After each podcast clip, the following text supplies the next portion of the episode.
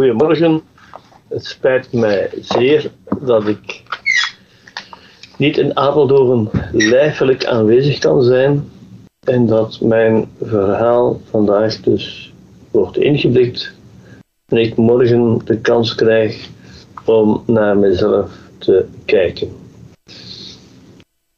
Ik zal het vandaag hebben over Ambrosius' invloed op Augustinus' leer van de erfzonde. En uit mijn titel mag blijken dat ik daar toch enige restricties zal invoeren. Wanneer Augustinus voor de eerste keer nadenkt over de oorsprongszonde en de impact daarvan op het nageslacht van Adam, namelijk in Ad Simplicianum, een werk gericht aan de opvolger van, van Ambrosius in Milaan, vermeldt Augustinus Ambrosius niet. Nochtans liggen in dit reeds de hoofdlijnen van Augustinus' visie op de zondeval en haar consequenties vast. Met andere woorden, Augustinus had Ambrosius niet nodig bij de uitwerking van zijn visie op de zondeval. Hier, zoals bijvoorbeeld ook in verband met Romeinen 5:12, moet men simpel vaststellen dat pas achteraf teksten zijn verzameld geworden om het eigen gelijk te ondersteunen. Binnen de Pelagiaanse controverse is wachten op de natura et gratia vooraleer Ambrosius een eerste keer ter sprake wordt gebracht. En dat gebeurt dan nog door Pelagius en niet door Augustinus. Pelagius behandelt in zijn De Natura een aantal auteurs waar het gaat over de mogelijkheid, over de mogelijkheid om zondeloos te leven. Hij vermeldt hier Augustinus, Ambrosius, Lactantius, Hilarius van Poitiers, Chrysostomus, Xistus en Hieronymus.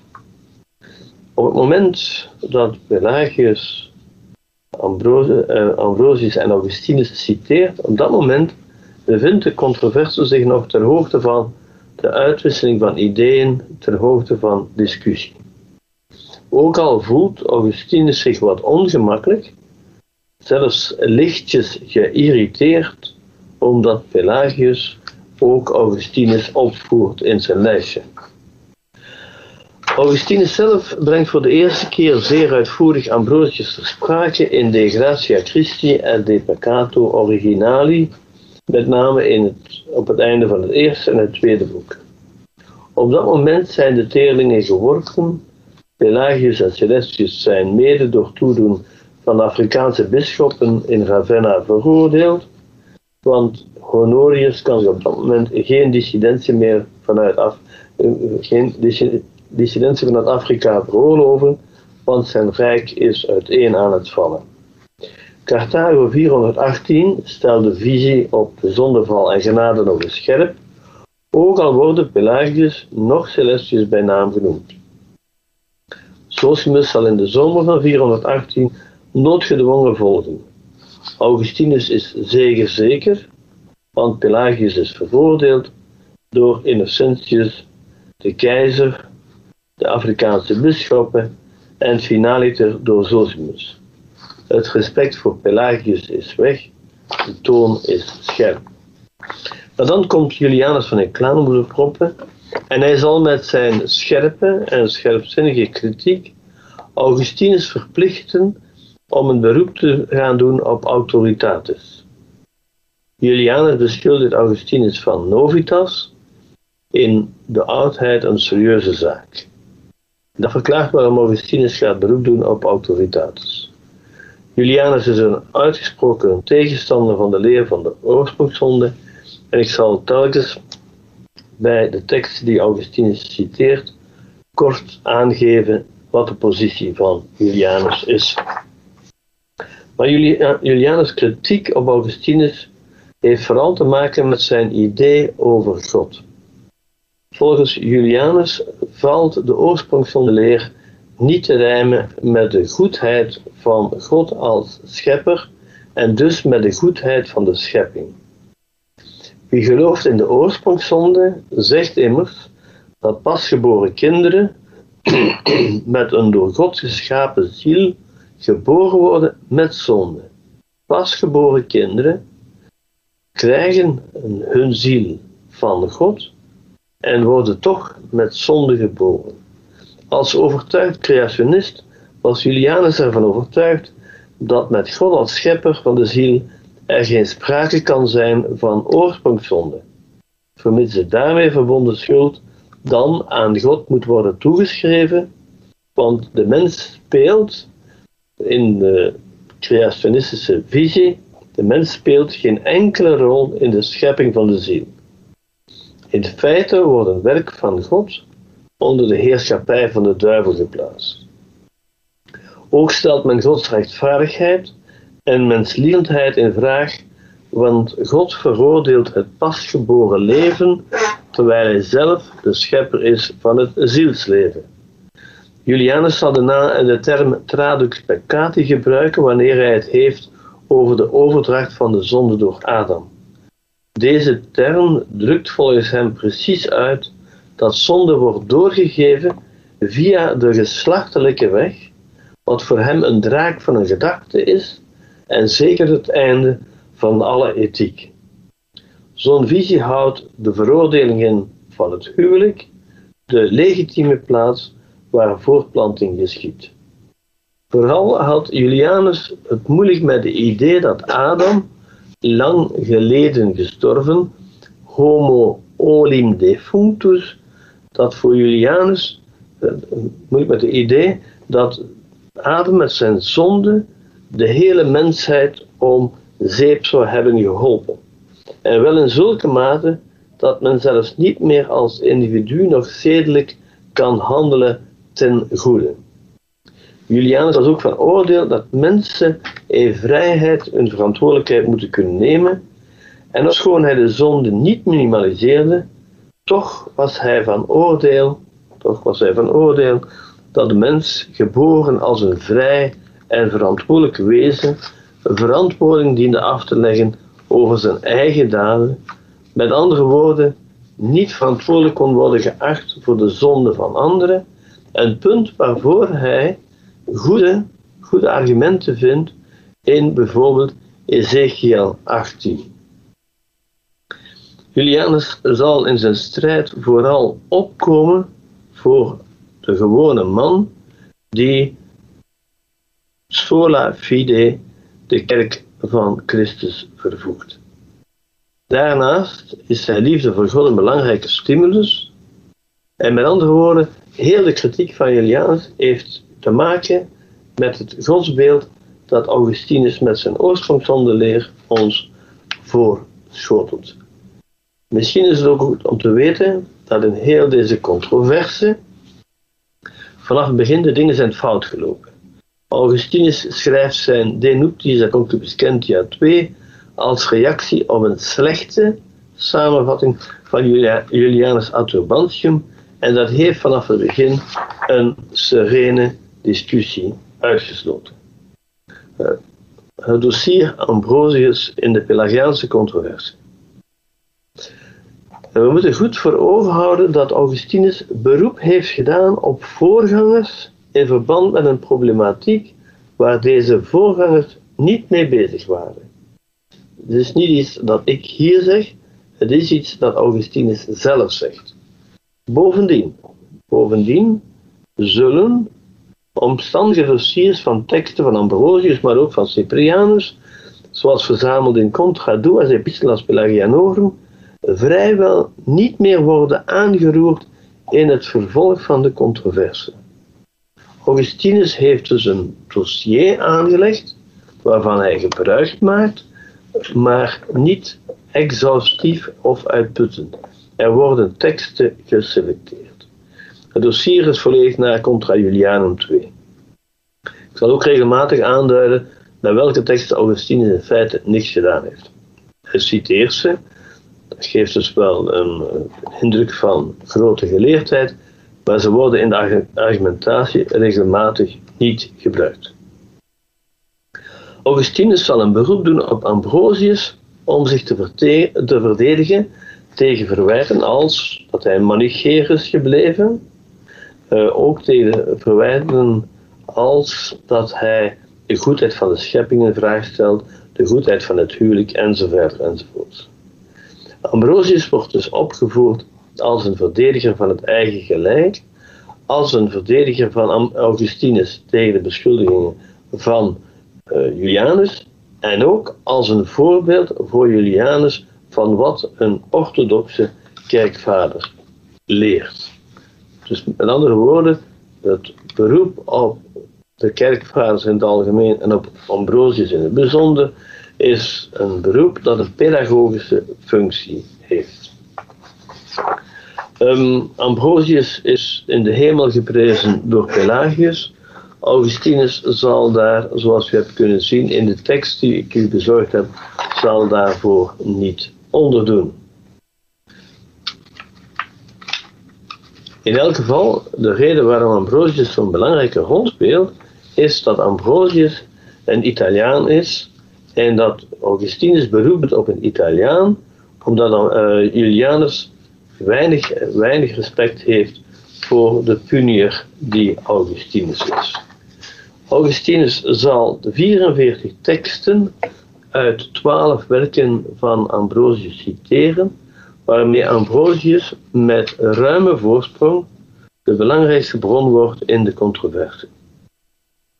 Augustinus heeft door zijn beroep op Ambrosius, ons gealerteerd op drie werken die we anders niet zouden gekend hebben, namelijk een commentaar op Jesaja, De Arca Noe en ook De Regenerationis, daar staat daar natuurlijk een kemel van tik van, Regenerationis Sive de Filosofia, drie werken waarvan wij alleen maar fragmenten hebben dankzij Augustinus. Augustinus wil met zijn beroep op Ambrosius, maar ook op de andere kerkvaders, duidelijk maken dat lang voor het ontstaan van de ketterij van de, der Pelagianen, dat zij al posities innamen die ingingen tegen wat de Pelagianen vandaag houden. Er is in de moderne literatuur nog steeds enige twijfel over de vraag of Augustinus bij zijn beroep op Ambrosius kan teruggrijpen op eigen en eigenstandige literatuur, dan wel of hij een beroep heeft gedaan op een compilatie, compilatie van teksten verzameld door iemand anders. De teksten die Augustinus van Ambrosius citeert, ehm, heb ik thematisch onderverdeeld volgens de punten die te maken hebben met de doctrine van de val en haar gevolgen. De eerste reeks van teksten betreffen Adam. Augustinus doet tweemaal een beroep op Ambrosius, waar het gaat om de geschapen status van Adam. Hij citeert een tekst van Ambrosius waarin deze spreekt van Adam als iemand die geschapen was in umbra vitae. En Augustinus leidt daaruit af dat Ambrosius Adam presenteert als iemand die in staat was om vrij te zondigen of niet. Ambrosius zelf contrasteert de umbra vitae van Adam tegenover de umbra mortis van de zondaars, maar dat interesseert Augustinus minder. Ook wordt Ambrosius ter sprake gebracht waar het gaat om het zich bedekken met bladeren na de zondeval. Ambrosius stelt immers dat de eerste mens zich beter had omgord met de vrucht der kuisheid, uh, want het bedekken van met bladeren is in zekere zin nutteloos, omdat het te maken heeft met bepaalde zonden en niet met de vrucht van een toekomstige voortplanting. Bij Augustinus wordt dit gezien als een bewijs dat na de zondeval de schaamte haar intrede doet en dat daarom de mensen zich zijn gaan bedekken. Die schaamte wordt dan gerelateerd aan de concubiscentia carnis en wordt dan gezien als een indicatie van het slechte karakter van dit begeren. Ik denk dat Augustinus overdrijft. Het lijkt me moeilijk om op grond van Ambrosius' woorden quaedam peccata te besluiten dat dit een bewijs is van de aanwezigheid van de oorsprongszonde in het nageslacht. Dat staat er eigenlijk niet. Ook spreekt deze tekst niet van de voor Augustinus zo belangrijke schaamteervaring. In Opus Imperfectum 1.48 zal Augustinus nog eens beroep doen op deze tekst en hem verbinden met de Expositio Evangelii Secundum Lucam 7234, waar we lezen: Fuit Adam et illo fuimus in illo fuimus omnes perit Adam et in illo omnes perierunt. Deze tekst staat in een context waarvan sprake, waarin er sprake is van de wens en de vreugde van de Vader en de Zoon bij de terugkeer van zondaars, meervoud. Dit geldt ook in het verhaal van de verloren zoon en in het verhaal van Joden en heidenen. De context waarin deze zin staat, handelt bij Ambrosius over persoonlijke zonden van mensen. En dus men kan moeilijk beweren dat Ambrosius hier zou spreken van een oorsprongszonde. En dat brengt mij bij een tweede luik, teksten die gaan over de band tussen Adam en zijn nageslacht en de gevolgen van de zondeval voor het nageslacht. In verband met de nauwe relatie tussen Adam en het nageslacht doet Augustinus beroep op twee teksten uit Ambrosius' Expositio in Lucam. In de eerste tekst, die driemaal geciteerd wordt, uh, eh, 467, citeert Ambrosius Romeinen 5:12 en hij concludeert dat door de schuld van Adam de dood allen treft. Ik herhaal, door de schuld van Adam treft de dood allen. Op dit punt bestaat er trouwens een hele traditie in de patristiek, die niet uniek is voor Ambrosius, een hele traditie die aangeeft dat de fysieke en mogelijk ook de geestelijke dood van de mensheid het gevolg is van de val van Adam. Het enige probleem is dat Augustinus vanuit die bij allen aanwezige dood de stap zet naar de oorsprongszonde en de schuld waarmee baby's geboren worden en die link tussen straf en schuld, dat causale verband, als je gestraft wordt, dan zijt je schuldig, die causale band, die legt Ambrosius niet. Waar de tekst in Contra Julianum 1.13 onderdeel is van een hele set van teksten, wordt hij in Opus Imperfectum 236 verbonden met de tekst die ik bovenaan haalde, fuit Adam et in illo fuimus omnes, periit Adam et in ille omnes perierunt. Dat is ook het geval in Opus Imperfectum 404. Maar in dit laatste geval, waar het gaat over de oorsprong van de ziel, laat Augustinus Ambrosius meer zeggen dan Ambrosius kan zeggen als creationist. Want als creationist zal en kan Ambrosius moeilijk spreken over schuld ter hoogte van de ziel.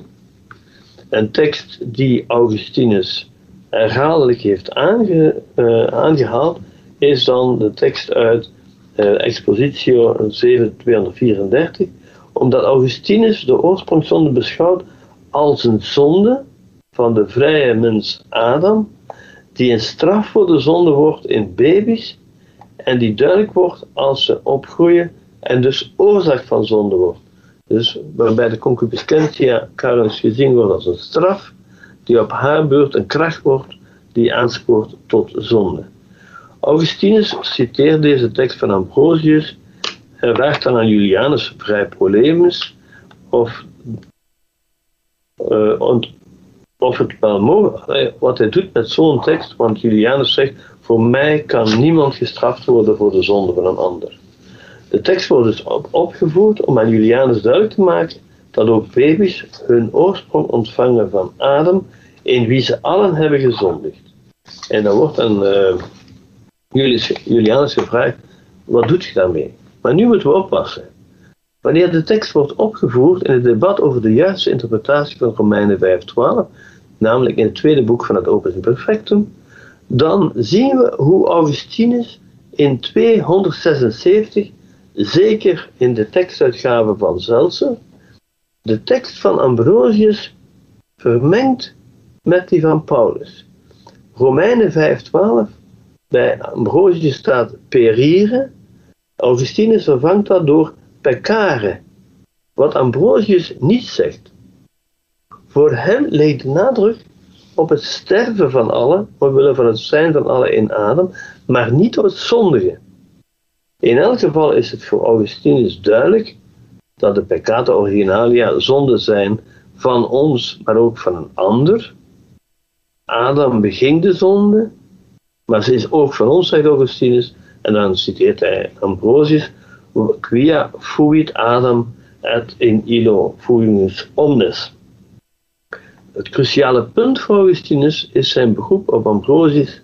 Uh, in zijn beroep op Ambrosius is ons aller zijn in Adam. En daar heeft hij een punt.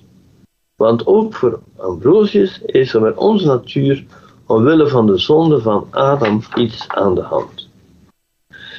In verband met de impact van Adams zondeval haalt Augustinus en Contra Julianum verschillende andere teksten aan, die echter in de verdere controverse geen rol blijken te spelen. En die ik hier dus ook terzijde kan laten.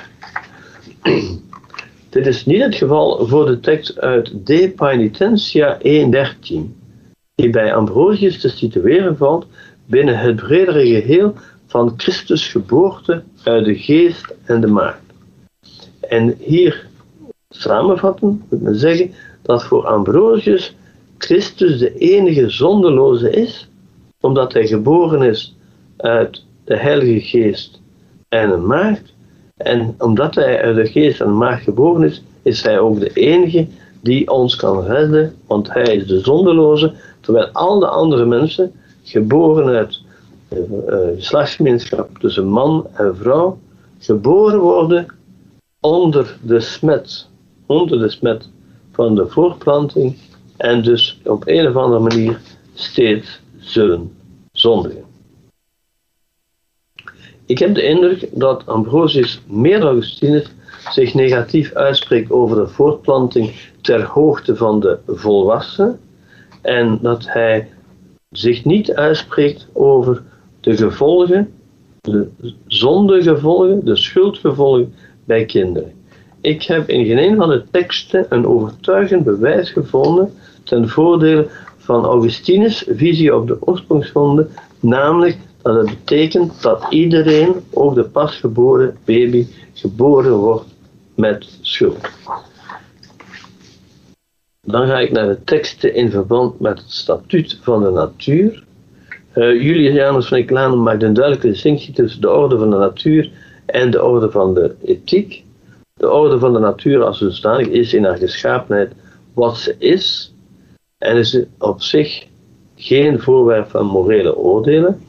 Het morele oordeel heeft steeds te maken met de omgang van een moreel verantwoordelijk, verantwoordelijke mens met deze gegeven natuur.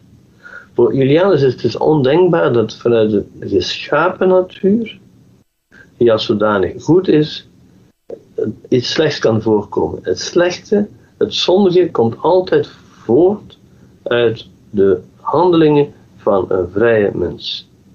Augustinus, die zelf ook het kwaad definieert, zoals Ambrosius, als afwezigheid van zijn, zal herhaaldelijk beroep doen op Ambrosius, met name de Isaac wel anima, waar Ambrosius het kwade definieert als een gebrek aan het goede. Uit goede dingen kunnen slechte dingen voorkomen, zegt Ambrosius. Dingen zijn slecht als ze beroofd zijn van het goede. Maar Augustinus of de compilator laat hier een belangrijk stuk weg. Ik zou eerder denken aan een compilator. Uh, laat een stuk weg, namelijk Ambrosius zegt dat als men beroofd wordt van wat van ons is, men nodig heeft wat vreemd is, dat dan geleegd en gevuld wordt zonder maal. Ofschoon onwetendheid en begeerte worden beschouwd als ziektes van de ziel, toch hebben ze eerder betrekking op de vorm dan de materie. De materie is het vlees, de onwetendheid en de begeerte zijn de vorm. Hij vraagt dan waarom het vlees wordt beschuldigd als zoveel gebreken in de vorm te vinden zijn. De vorm die niets vermag zonder de materie. Wie, wat zou de begeerte zijn als het vlees haar, eh, als het vlees haar niet zou ontvlammen, vraagt u zich af. De begeerte is koud in kinderen en ouderlingen omdat het lichaam zwak is, maar ontbrandt in volwassenen. Pas dan volgt het tweede deel dat Augustinus citeert en dat hij dan weer gebruikt om te zeggen, ziet je, um, je toch niet zeggen dat Ambrosius een manicheer is, ziet je, Ambrosius weerlegt zelfs de manicheers, terwijl bij Ambrosius is er nergens een spoor van de manicheers te vinden. Julianus wordt dan verweten dat hij Ambrosius beledigt, enzovoort enzovoort. En delen van die tekst komen ook terug in Opus Perfectum 409, opnieuw om tegen de manicheers duidelijk te maken dat uit het goede het slechte kan voortkomen en dus duidelijk te maken dat Julianus Ambrosius via Augustinus blameert. Het komt mij voor dat Ambrosius niet alleen niet aan het manicheïsme denkt, maar het ook niet heeft over de oorsprongszonde. Bovendien geeft hij de indruk in die betreffende passage dat hij de Neoplatoonse voorkeur geeft aan het beschrijven van de begeerte als een agitatie ter hoogte van het vlees. Tegelijk moet je zeggen dat ook voor Ambrosius in zijn verloren gegaane commentaar op Jezaja met de mens echt iets aan de hand is en dat hij ook beroep doet op een lievelingstekst van Augustinus, Romeinen 7, 24. Waar we zien dat een mens, eh, en dan zegt Ambrosius op basis van die tekst, dat de mens worstelt met de duisternis van zijn geest omwille van de lasten van het lichaam. En dat je daarom de mens moeilijk gelukkig kunt noemen. Wie zichzelf kent, zegt Ambrosius, ervaart zichzelf als ongelukkig. Derhalve is iedereen gelukkig, ofwel weet je in uw wijsheid, ofwel weet je het niet in uw zwakke en uw dwaasheid, maar in beide gevallen is er de zwakheid. Die tekst wordt eh, alleen maar geciteerd in Contra Duas Epistlas Pelagianorum 4, maar is daar een onderdeel van teksten die bewijzen dat zelfs met de zonde en de zondeval de heiligen en patriarchen op aarde nog voortgang moeten maken.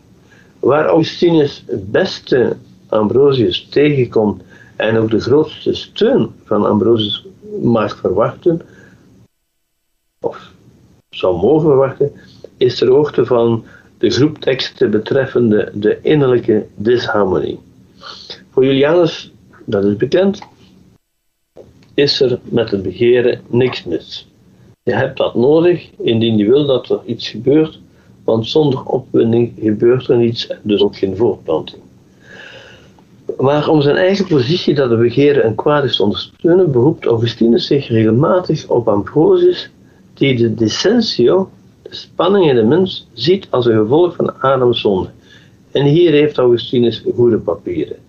Op de eerste plaats wordt er een lange passage geciteerd uit Expositio in Lucam, waarvan dan, dan daarna een kleiner deel wordt genomen, namelijk het deel waar gezegd wordt dat omwille van het verraad van de eerste mens het tweespalt tot de menselijke natuur is gaan behoren. Omwille van het verraad van de eerste mens is het tweespalt tot de menselijke natuur gaan behoren. En dat is van belang voor Augustinus, want daarmee reageert hij tegen Julianus uh, en zegt hij: Ziet je wel, het zit in onze natuur en het is niet het gevolg van een slechte gewoonte.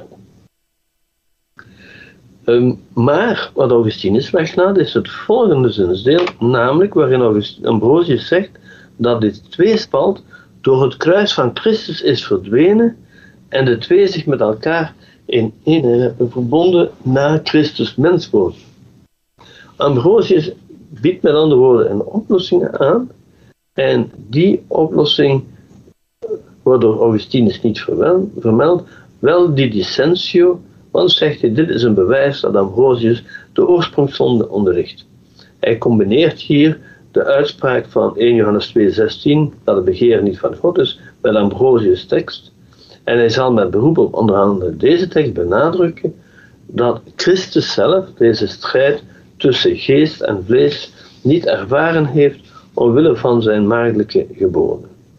Hij wijst met andere woorden Julians visie af dat men zich onmogelijk kan verdedigen tegen iets dat in onze natuur zit.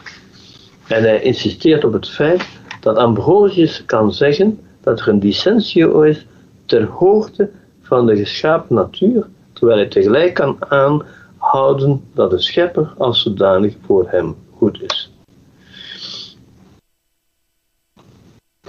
Belangrijk op dit punt is, denk ik, dat de dissentio de negatieve uh, connotaties van begeren, de strijd van vlees tegen geest, die belangrijk zijn voor Augustinus, dat hij die ook kan terugvinden bij uh, Ambrosius.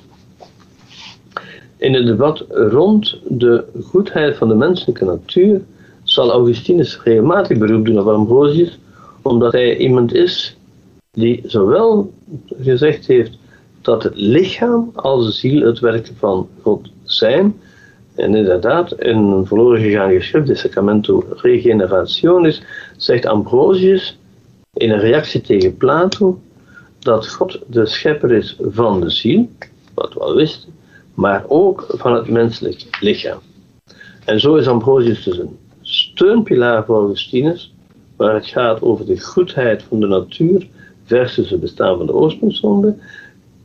En dat gaat dus ook, maar het gaat over de goedheid van het huwelijk. Een volgende punt waar Augustinus terecht kan putten uit Ambrosius heeft te maken met de zondeloosheid van Christus. Voor Julianus van Eclanum is Christus geboren met het verlangen, het begeren, de concupiscentia. Maar dat heeft te maken met het feit dat voor Julianus dat iets natuurlijks is en dat het af, afhangt van uw eigen houding tegenover dat begeren of iets goed of slecht gebruikt wordt. Voor Augustinus is dat ondenkbaar en hij zal dus veelvuldig teksten van Ambrosius citeren waaruit blijkt dat er inderdaad iets fout is met de mens die niet geboren is uit de Heilige Geest en de maagd.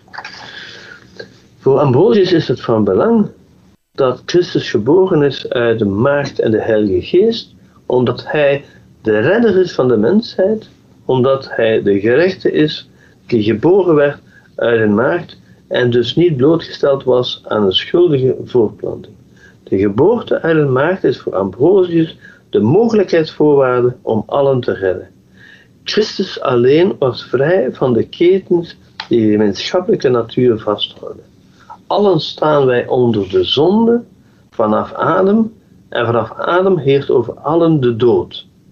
Mogen derhalve, zegt Ambrosius, de enige gerechte voor God komen, van wie gezegd wordt dat hij niet zondigde met zijn lippen en dat hij geen zonde beging.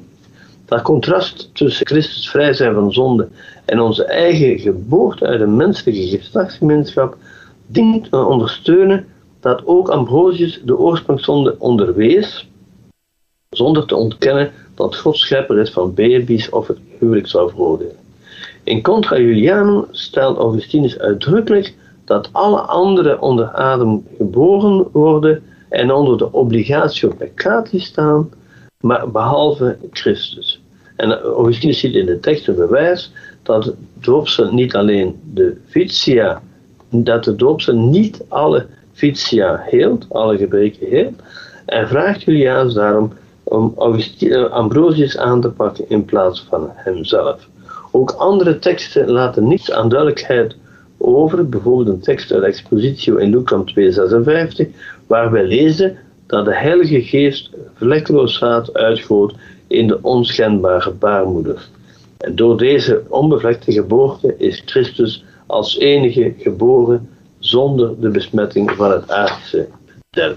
Met andere woorden, voor Ambrosius, zoals voor Augustinus, is er met de, de normale geslachtsgemeenschap duidelijk iets mis. Dan zijn er een aantal teksten in verband met het doopsel, die spelen een zekere rol om duidelijk te maken dat het doopsel alle zonden vergeeft, maar niet de concupiscentia carnis uitband. Daar heeft hij ook weer een steun van, van Ambrosius. Dat geldt ook zo voor teksten in verband met genade, gratuïteit en dergelijke. Of ook voor teksten die spreken over het verwachten van het komende heil. Maar ik ga besluiten, zodat er nog wat kans is die nodig voor enkele vragen. Ik hoop dat de teksten duidelijk maken dat Augustinus in menig opzicht terecht een beroep heeft gedaan op Ambrosius. Men mag zelfs zeggen dat hij regelmatig teksten van Ambrosius geciteerd heeft die zijn opvattingen sterk hadden kunnen ondersteunen, maar dat hij ze niet echt heeft gebruikt in de controverse. Hoe dan ook, bij Ambrosius worden dood en zondigheid van de mensheid verbonden met de val van Adam.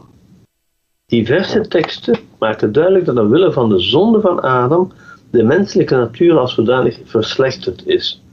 Ambrosius, Ambrosius zal ook de nadruk leggen op het feit dat de innerlijke harmonie in de mensheid verstoord is.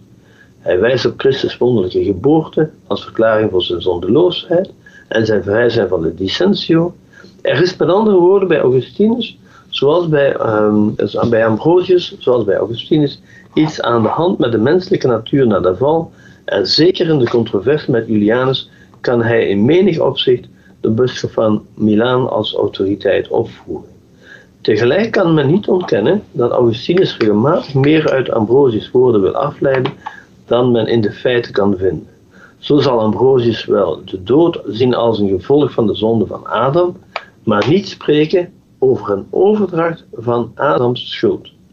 Dat iedereen schuldig geboren zou worden, is geboren, geboren zou worden, is vanuit Ambrosius' creationistische visie trouwens moeilijk uit te leggen.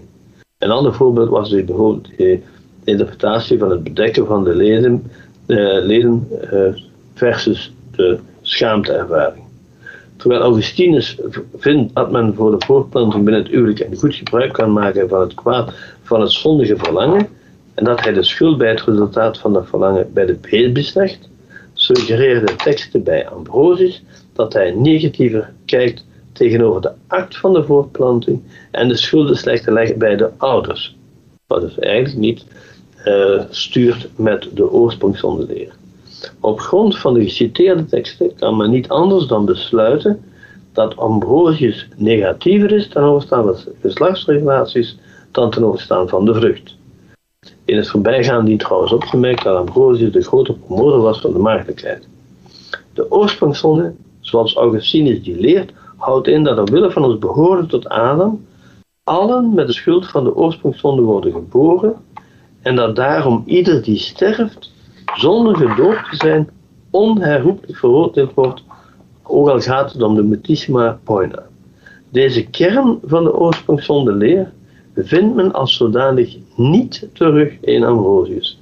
Hij spreekt nergens over het feit dat baby's omwille van hun behoren tot het geslacht van Adam met schuld geboren zijn die gerelateerd is aan Adam.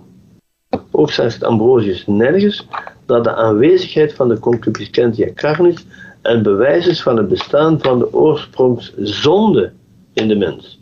Met andere woorden, Augustine, doet voor heel wat punten terecht beroep op Ambrosius, maar deze laatste heeft zeker geen Augustiniaans oorsprongszonde profiel.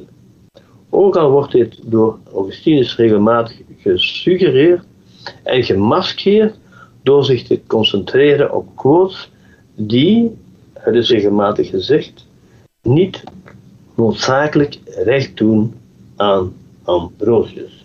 Ik dank u voor uw aandacht.